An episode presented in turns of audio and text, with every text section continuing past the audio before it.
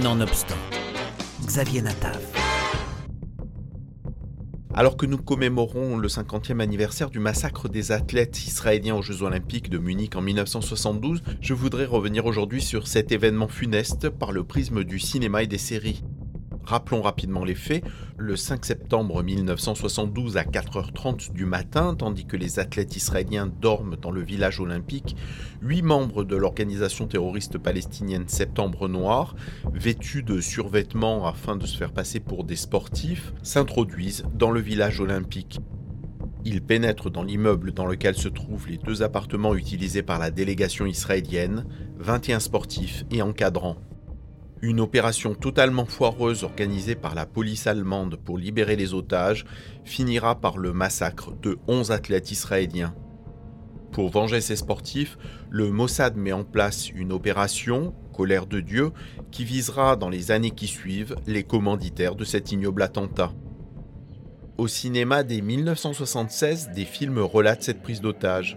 Le réalisateur israélien Mark Morrison signe Opération Septembre Noir, alors que cette même année, William Graham sort Les 21 heures de Munich. Regarde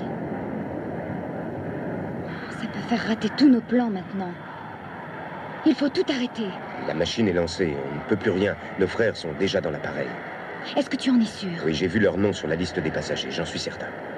Ils sont déjà dans l'appareil et nous n'avons qu'une solution, aller les rejoindre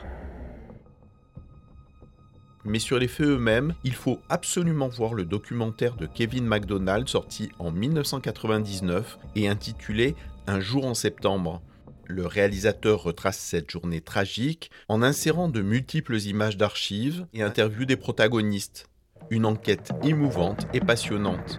Grâce à l'aide innocente de membres de l'équipe d'Allemagne de l'Est, les responsables des terroristes avaient pénétré dans le village olympique afin de repérer les lieux quelques jours avant de lancer leur opération. À présent, les terroristes se dirigent droit sur le bâtiment de l'équipe d'Israël.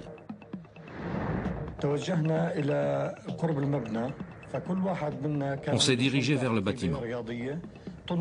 Chacun d'entre nous avait un sac de sport dans lequel étaient cachées les armes que l'on avait recouvertes de vêtements de sport. Concernant la réaction des Israéliens et la mise en place de l'opération Colère de Dieu par le Mossad, comme vous pouvez l'imaginer, ces faits ont inspiré de nombreux scénarios. Signalons L'épée de Gédéon, réalisé en 1986 par Michael Anderson, et surtout Munich de Steven Spielberg, sorti en 2006. Le réalisateur d'Indiana Jones et de la liste de Schindler revient avec son savoir-faire et un casting impressionnant sur la traque et l'élimination des commanditaires du massacre des athlètes israéliens. Toutes les civilisations trouvent qu'il est nécessaire de négocier des compromis avec leurs propres valeurs. Nous voulons vous demander, accepteriez-vous une mission? Vous devrez quitter le pays et votre famille. Je sais que je ne vivrai pas si je refuse ça. Nous avons 11 noms de Palestiniens. Chacun d'eux est impliqué dans Munich. Vous allez les tuer, un par un. Nous déposons de l'argent dans un coffre qui n'existe pas. C'est 200 000 dollars pour un seul nom. Est-ce que je suis seul? Avec quatre autres. Ils connaissent des choses utiles. Les documents, les voitures, le nettoyage. Il va dans son lit et son pot active le mécanisme? Je donne le signal en éteignant ma lampe.